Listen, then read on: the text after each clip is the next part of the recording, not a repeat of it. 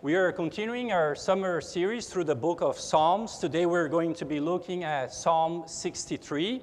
And Psalm 63 is a psalm of David, and the title of the psalm gives us the context when King David wrote the psalm. The title says, A Psalm of David when he was in the wilderness of Judah. Now, no specific historical event is mentioned here, but commentators agree that there are two periods in David's life that this could have happened when he's in the wilderness of Judah. First, early in his life, before he was king, when David was in the wilderness, fleeing from King Saul, who wanted to kill him. Now, commentators say that this is not the case because David refers to himself as the king in verse 11. The other period is later in his life, when he was already king and he was fleeing from his own son Absalom. Actually, Psalm 3 is a psalm that King David wrote when he was fleeing from his son Absalom. It's there in the title. And perhaps this could be another psalm that is speaking to the same experience. And the majority of commentators believe this is the actual context of the psalm. David is in the wilderness fleeing from his own son Absalom. But regardless of the specific historical context or event that led David to compose this psalm, we know that David is in the wilderness. And wilderness experience in the scriptures is a time of testing for the people of God. Think of the wandering Israelites in the wilderness for 40 years during the Exodus. Think of the experience of the nation of Israel in exile in Babylon for 70 years. That was a wilderness experience. Think of Jesus himself being tempted in the wilderness for 40 days by the devil. So we know that part of the Christian life is experiencing the wilderness. Part of the Christian life is going through trials and tribulations, experiencing suffering, pain, and disease, and you name it. And these experiences in our Christian life many times can seem overwhelming and exhausting.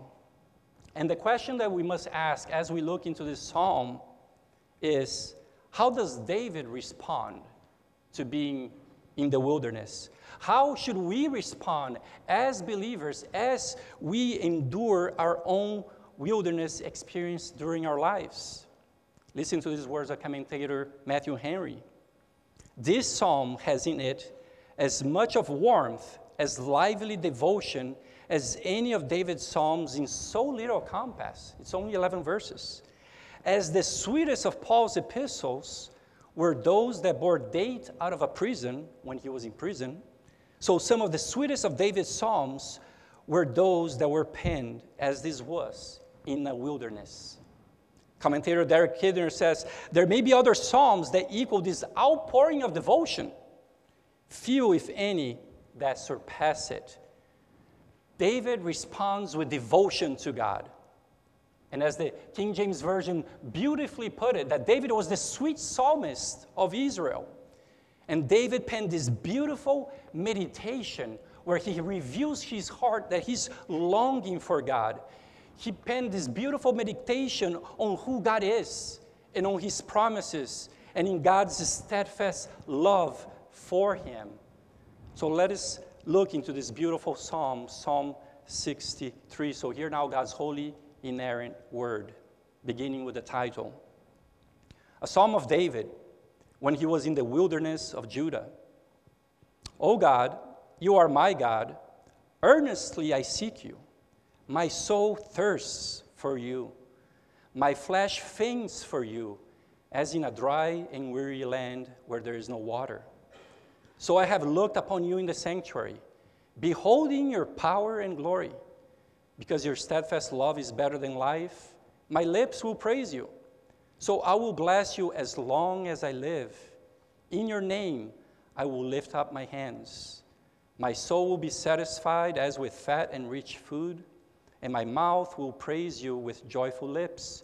When I remember you upon my bed and meditate on you in the watches of the night, for you have been my help, and in the shadow of your wings I will sing for joy. My soul clings to you. Your right hand upholds me. But those who seek to destroy my life shall go down into the depths of the earth. They shall be given over to the power of the sword. They shall be a portion for jackals. But the king shall rejoice in God. All who swear by him shall exult, for the mouths of liars will be stopped. This is the word of the Lord. Let God imprint these truths upon our hearts. So we're going to be looking at this psalm. I, I thought about maybe making four headings since we had short announcements, but it's only going to be three headings. And we're going to be looking at this psalm under the three headings in forms of questions. Question number one Are you longing for God in the wilderness? Are you longing for God? Second question Are you finding satisfaction in God while in the wilderness? And the last question Are you finding protection in God in the wilderness? So, first question Are you longing for God in the wilderness? Let us read these words of King David. Verse 1 O God, you are my God. Earnestly I seek you. My soul thirsts for you. My flesh faints for you, as in a dry and weary land where there is no water in this opening verse and declaration from King David, we see how much David is longing for God in the wilderness.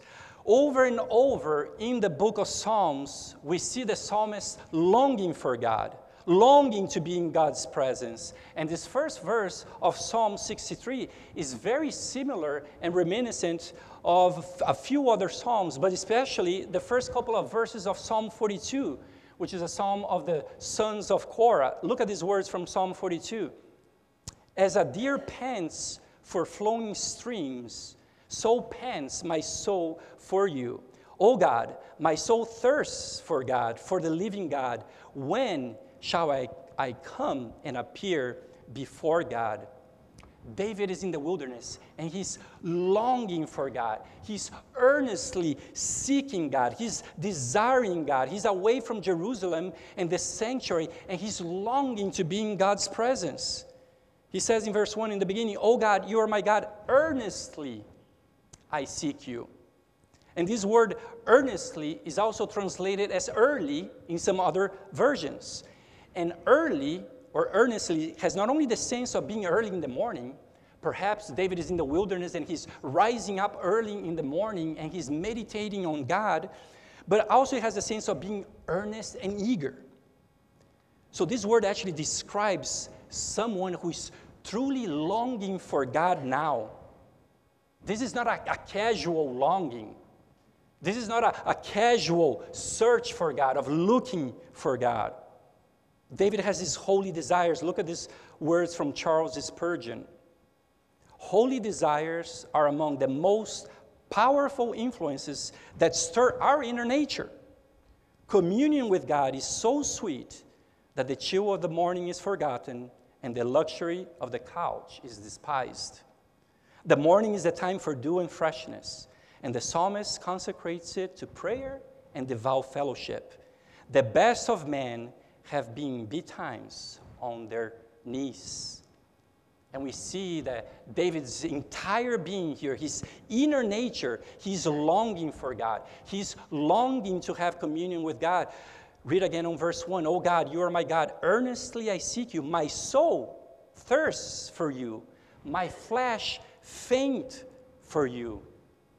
My soul thirsts for you. My flesh or my body faint for you soul and body. In other words, David is saying that his entire being, his entire person, soul and body is thirsting for God, is panting for God, is fainting for God. And look at the vivid image that he uses at the end of verse 1. As in a dry and weary land where there is no water. He's using this image of thirsting for God. Now remember, he's in the wilderness and he might be literally uh, thirsty. But the mention of the word soul here means that this is a spiritual thirst. This vivid imagery reveals that David is intensely longing for God. Let me ask you a question. How would you describe your thirst right now? How would you describe your longing for God? How would you describe your communion with God? We know that it is only by having communion with God that our, our thirst can be quenched. But without communion with God, our life feels like it is a desert, like it is a, a dry and weary land where there is no water. Listen to these words from uh, Pastor Richard Phillips. Our problem is that without communion with God, we are lifeless, barren, and dissatisfied. Alienated from God, we find life to be like the Judean desert, weary and dry.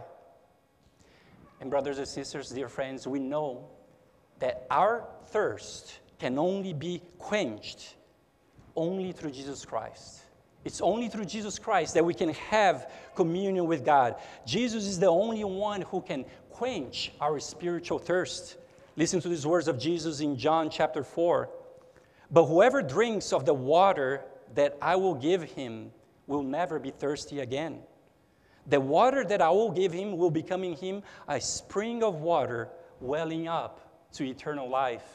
And then later on in John 7, on the last day of the feast, the great day, Jesus stood up and cried out, If you anyone thirsts, let him come to me and drink. Whoever believes in me, as the scripture has said, out of his heart will flow rivers of living water. Is your soul thirsting for God? Is your soul thirsting for the triune God? Are you longing for God? Martyn Lloyd-Jones observes that the desire for an intimate knowledge of God the Father is the biggest and most important thing in lives, in the life of a Christian. It is of greater importance to them than anything else whatsoever. And David is longing for this intimate relationship with God, and he makes this beautiful declaration in this opening verse. John Chrysostom, the great preacher of the early church, he said, The spirit and soul of the whole book of Psalms, all 150 Psalms, the spirit and soul of the whole book of Psalms is contracted into this Psalm 63 and its opening declaration. David has this strong longing and desire for God. And David is longing to be in God's presence in the sanctuary. Look with me on verse 2. So I have looked upon you in the sanctuary, beholding your power and glory. Remember that David is away from the sanctuary, he's in the wilderness. He's away from the temple in Jerusalem. And like the psalmist in Psalm 42, he is remembering what worship was like when he was in the sanctuary. And David is longing to be there. And he's meditating on God. He's communion with God. He is beholding God's power and glory. Because David knows that even if his strength and even if his soul and flesh fail, God will always be the strength of his heart. Look at what King David proclaims in Psalm 73. 73. Whom have I in heaven but you? And there's nothing on earth that I desire besides you. My flesh and my heart may fail, but God is the strength of my heart and my portion forever. David is longing for God and he's beholding God's power and glory. David had witnessed it, powerful and glorious things that the Lord had done in his life. And in this longing for God, his desiring God, we see David's longing, we also see David's satisfaction. Are you finding satisfaction in God while in the wilderness? David finds satisfaction in God's love for him, God's love for his people. Look with me on verse 3. Because your steadfast love is better than life what a remarkable statement. My lips will praise you. And steadfast love in Hebrew is just one word, is the, is the word hesed. And in our English Bibles, this word is variously translated as unfailing love, as loving kindness, as steadfast love. If you have an ESV Bible, you can be certain that every time you see the word steadfast love is actually the Hebrew word hesed. And look at this definition from the Bible dictionary. It's one of the, God's great attributes in all of scripture. Unfailing love or steadfast love or loving kindness, it is the occasional translation of the Hebrew hesed. And the Hebrew word hesed is the Old Testament's highest expression for love. It is variously called God's election, covenant keeping, or steadfast love. It is a love that remains constant regardless of the circumstances. All renderings in English only approximate the richness of the original. It contains the idea of devotion, the idea of loyalty, the idea of covenant faithfulness. God's love, as one commentator put it, is the central theological idea of the psalm. Think about it. Our circumstances change. Our life is constantly changing. But we can be certain, dear friends, that God's love, God's love for you, God's love for His people, remains constant forever. Adam and Eve, sin in the garden. The Israelites rebelled in the wilderness. King David committed adultery. Peter denied the Lord three times. But God's hesed for his people, God's faithfulness to his covenant promises, his love for his people remains constant. His love does not change. His love will never change. His steadfast love endures forever, and his faithfulness through all generations. Listen to these words of James Boice God's love is steady and unchangeable, which is why it is better than even the best thing in life, which is life itself. The greatest gift that we have is our very lives. But life itself can be lost, even though we value it and try to protect it at all costs. However, the covenant love of God can never be lost. Are you finding satisfaction in God's love for you, dear Christian? that in love he predestined you for adoption to himself as sons through Jesus Christ. And that there's absolutely nothing that can separate us from the love of God, as Apostle Paul says in Romans 8 no trials, tribulations, temptations, or any wilderness experience will ever be able to separate us from the love of Christ. And David is meditating on God's steadfast love for him, his eternal love, and he's finding satisfaction in God's love. Look with me on verse 5. My soul will be satisfied as with fat and rich food, and my mouth will praise you with joyful lips. And later on, he says that he's going to sing for joy. So, how can David be praising God in such a difficult time?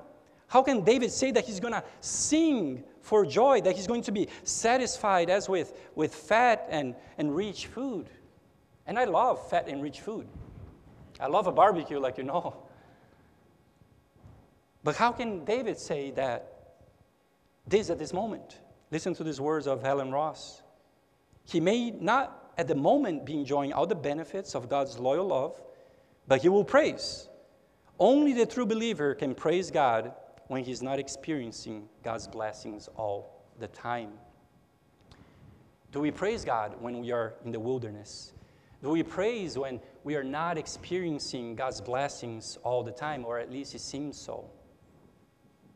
But even in the wilderness, brothers and sisters, we see that David is finding satisfaction in God and he's praising God. He's also remembering God. As he finds satisfaction, he remembers. Look at me on verse 6. When I remember you upon my bed and meditate on you in the watches of the night, for you have been my help, and in the shadow of your wings I will sing for joy. The word remember here is actually a word for meditation as well. And David is meditating on God, but listen closely, in the watches of the night. And the Jews, like the, the Greek and the Romans, they divided the night into three military watches where they had sentinels uh, that remained on duty. So the first watch was from sunset to 10 p.m., the first watch of the night. The second watch of the night was from 10 p.m. to 2 a.m., and the last watch of the night, or the morning watch, was from 2 a.m. to sunrise. So pay attention to what David is saying here is that many times he's spending the entire night, in all the watches of the night, meditating on God. Have you been there? Thinking about something that keeps you up at night because, because your mind is, is racing and you have a, a myriad of thoughts that, and you can't go to sleep? I think I have shared with many of you before that I struggled with panic attacks for a long time. And I remember how it was thinking and my mind is racing and all the fears and that something was keeping me up at night and I couldn't go to sleep. Have you been there? Your mind is racing, your thoughts are racing, and it's hard even to go to sleep. What do we do? What do we do when, what does David do when he's up during the watches of the night? He's remembering. He's remembering. He's remembering who God is and the things that God had done for him. Look at verse 7 For you have been my help, and in the shadow of your wings I will sing for joy. Interestingly enough, David does not pray for God to deliver him from his present circumstances. Listen to this note from Allen Ross. The amazing thing about Psalm 63 is that there's no petition proper whatsoever. There is longing, there is gladness, there is praise, there is communion, but no request.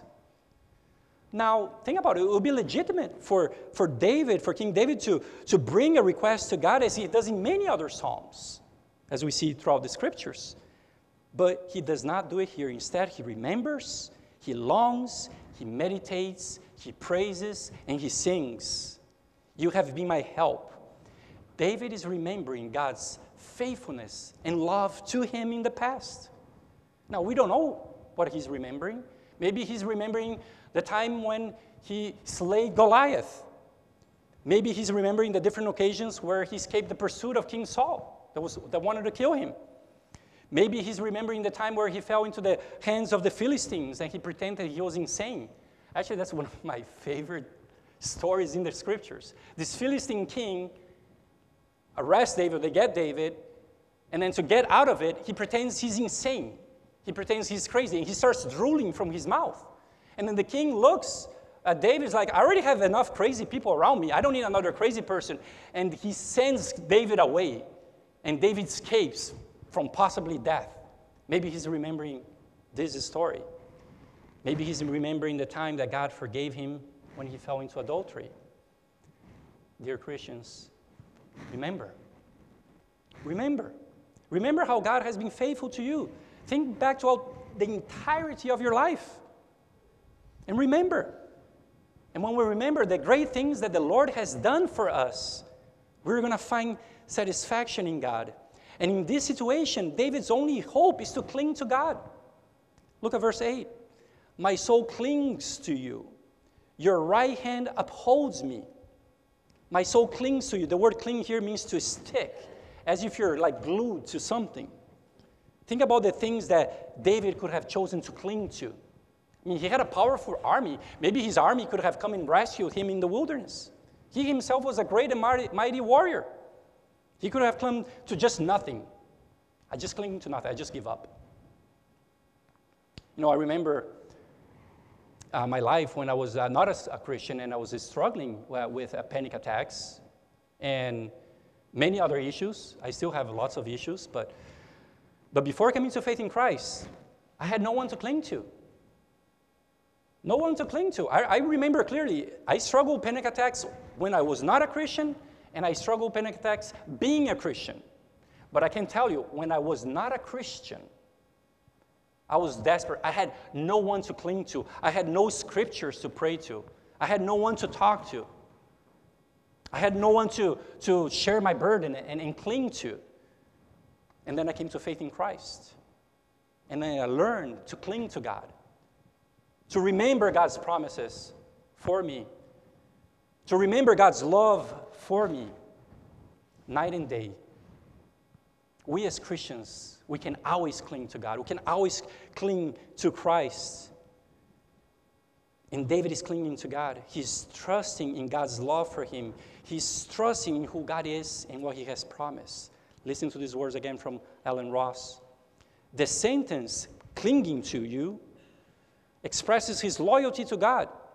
In all his distress and deprivation in life, he still holds fast to God. This is the loyalty of a believer who declares, Oh God, you are my God, and who desires to know God better. And in this case, it is the faith of a believer who, when he has lost his nearness to God in the sanctuary, does not rest until his soul is satisfied there.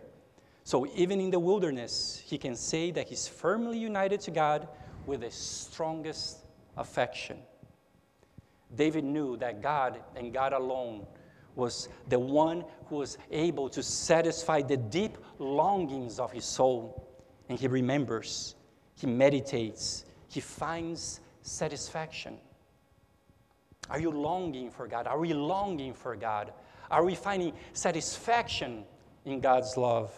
And lastly, are we finding protection in God while in the wilderness? So read verses 9 to 11. But those who seek to destroy my life shall go down into the depths of the earth. They shall be given over to the power of the sword. They shall be a portion for jackals. But the king shall rejoice in God. All who swear by him shall exult, for the mouths of liars will be stopped. Did you notice that the dramatic change in tone in these final verses? David goes from longing for God and from finding satisfaction in desiring God, and now he's longing to find protection in God. And these verses are actually, it's a prophetic passage that speaks about the coming destruction of the enemies of the people of God. And this is the reality. The reality is that we do have an enemy, and he's the devil, who is like the roaring lion seeking someone he may devour. And the devil is a liar, he's the father of lies. And that is why David says that the mouth of liars will be stopped. He's a murderer from the beginning, Jesus says. He comes to steal and kill and destroy. And that is what the devil is trying to do and has been doing since the beginning of time. He wants to destroy the people of God. We are at war with the devil. No, I forgot who said this, but which pastor, but we as Christians, he said, we as Christians, we are not on a cruise ship on the way to the promised land, on the way to the celestial city. We're on a battleship. We are on a battleship. And we know from the beginning of time, from Genesis 3 to Revelation 20 that God's people, the seed of the woman, who is the Lord Jesus Christ, has always been at war with the seed of the serpent, who is the devil. From Genesis 3 to Revelation 20, we see the conflict between the two seeds. And the, these final verses in this psalm reminds us of the reality of this conflict. These final verses reminds us of the trials and the tribulations that we are going to endure as Christians. These final verses reminds us of the times we are going to be in the wilderness. It describes the reality of the Christian life. Listen to these words of James Boice. These final verses reminds us that this is a real world after all, and that if we are to be genuinely satisfied with God's love, it must not be in some never, never land. I don't know, is that Peter Pan? But right here in the midst of this world's disappointments, frustrations, and dangers. But you know what is the comfort? That we don't have to be in despair. Because even in the midst of this world's disappointments, frustrations, and dangers, God has made a promise to his people. Back in Genesis 3, God promised Adam and Eve that the seed of the woman who is the Lord Jesus Christ, would crush the head of the serpent, who is the devil. And that is what Christ did. He won the war. The battle has already been won. Christ has conquered all his enemies. Revelation says that we are more than conquerors. And David knew this, and he experienced this truth in this life. That's why he can confidently say in the last verse, verse 11, but the king shall rejoice in God. All who swear by him shall exult, for the mouths of liars will be stopped. Since David has found satisfaction in God's love and he's clinging to God and he's trusting in God's love for him, he has confidence that God will subdue all his enemies. And meditating on God's love actually gives David confidence for the future, and he can rejoice in God. Even remember of Christ that says that for the joy set before him, he endured the cross, scorning its shame. And with the same confidence of the future glory that awaits us, that we can pray, that we can long for God, that we can desire God. And I finish with these words from uh, Charles Spurgeon. He, David, carefully made his worship suitable to his circumstances and presented to his God a wilderness hymn when he was in the wilderness. There was no desert in his heart, though there was a desert around him. We too may expect to be cast into rough places in such seasons. May the eternal Comforter, the eternal Comforter, abide with us and causes us to bless the Lord at all times, making even the solitary place to become a temple for Jehovah. Dear friends, what a beautiful psalm. What a beautiful meditation. What a beautiful longing. What a beautiful satisfaction at God's love for us, knowing that He's our Savior, our Redeemer, our Protector, and we can trust in Him. We can trust in His sovereign plan.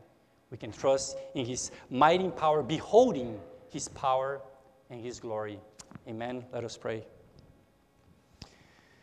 Heavenly Father, our soul thirsts for you, our flesh faints for you in a dry and weary land where there is no water. How excellent is your steadfast love and your faithfulness towards us, your people, the sheep of your pasture. Father, and we pray that through the work of the Spirit in our hearts, that you stir up our hearts, and may we have this deep longing for you, knowing that our thirst and our hunger can only be quenched in having communion with you. We give you thanks for your promises. We give you thanks for your covenant faithfulness, for your covenant love that we are your people, that in love you predestine us for adoption to yourself as sons through Jesus Christ. And we praise and we magnify your name and we exalt your name above every other name. In Christ's name we pray. Amen.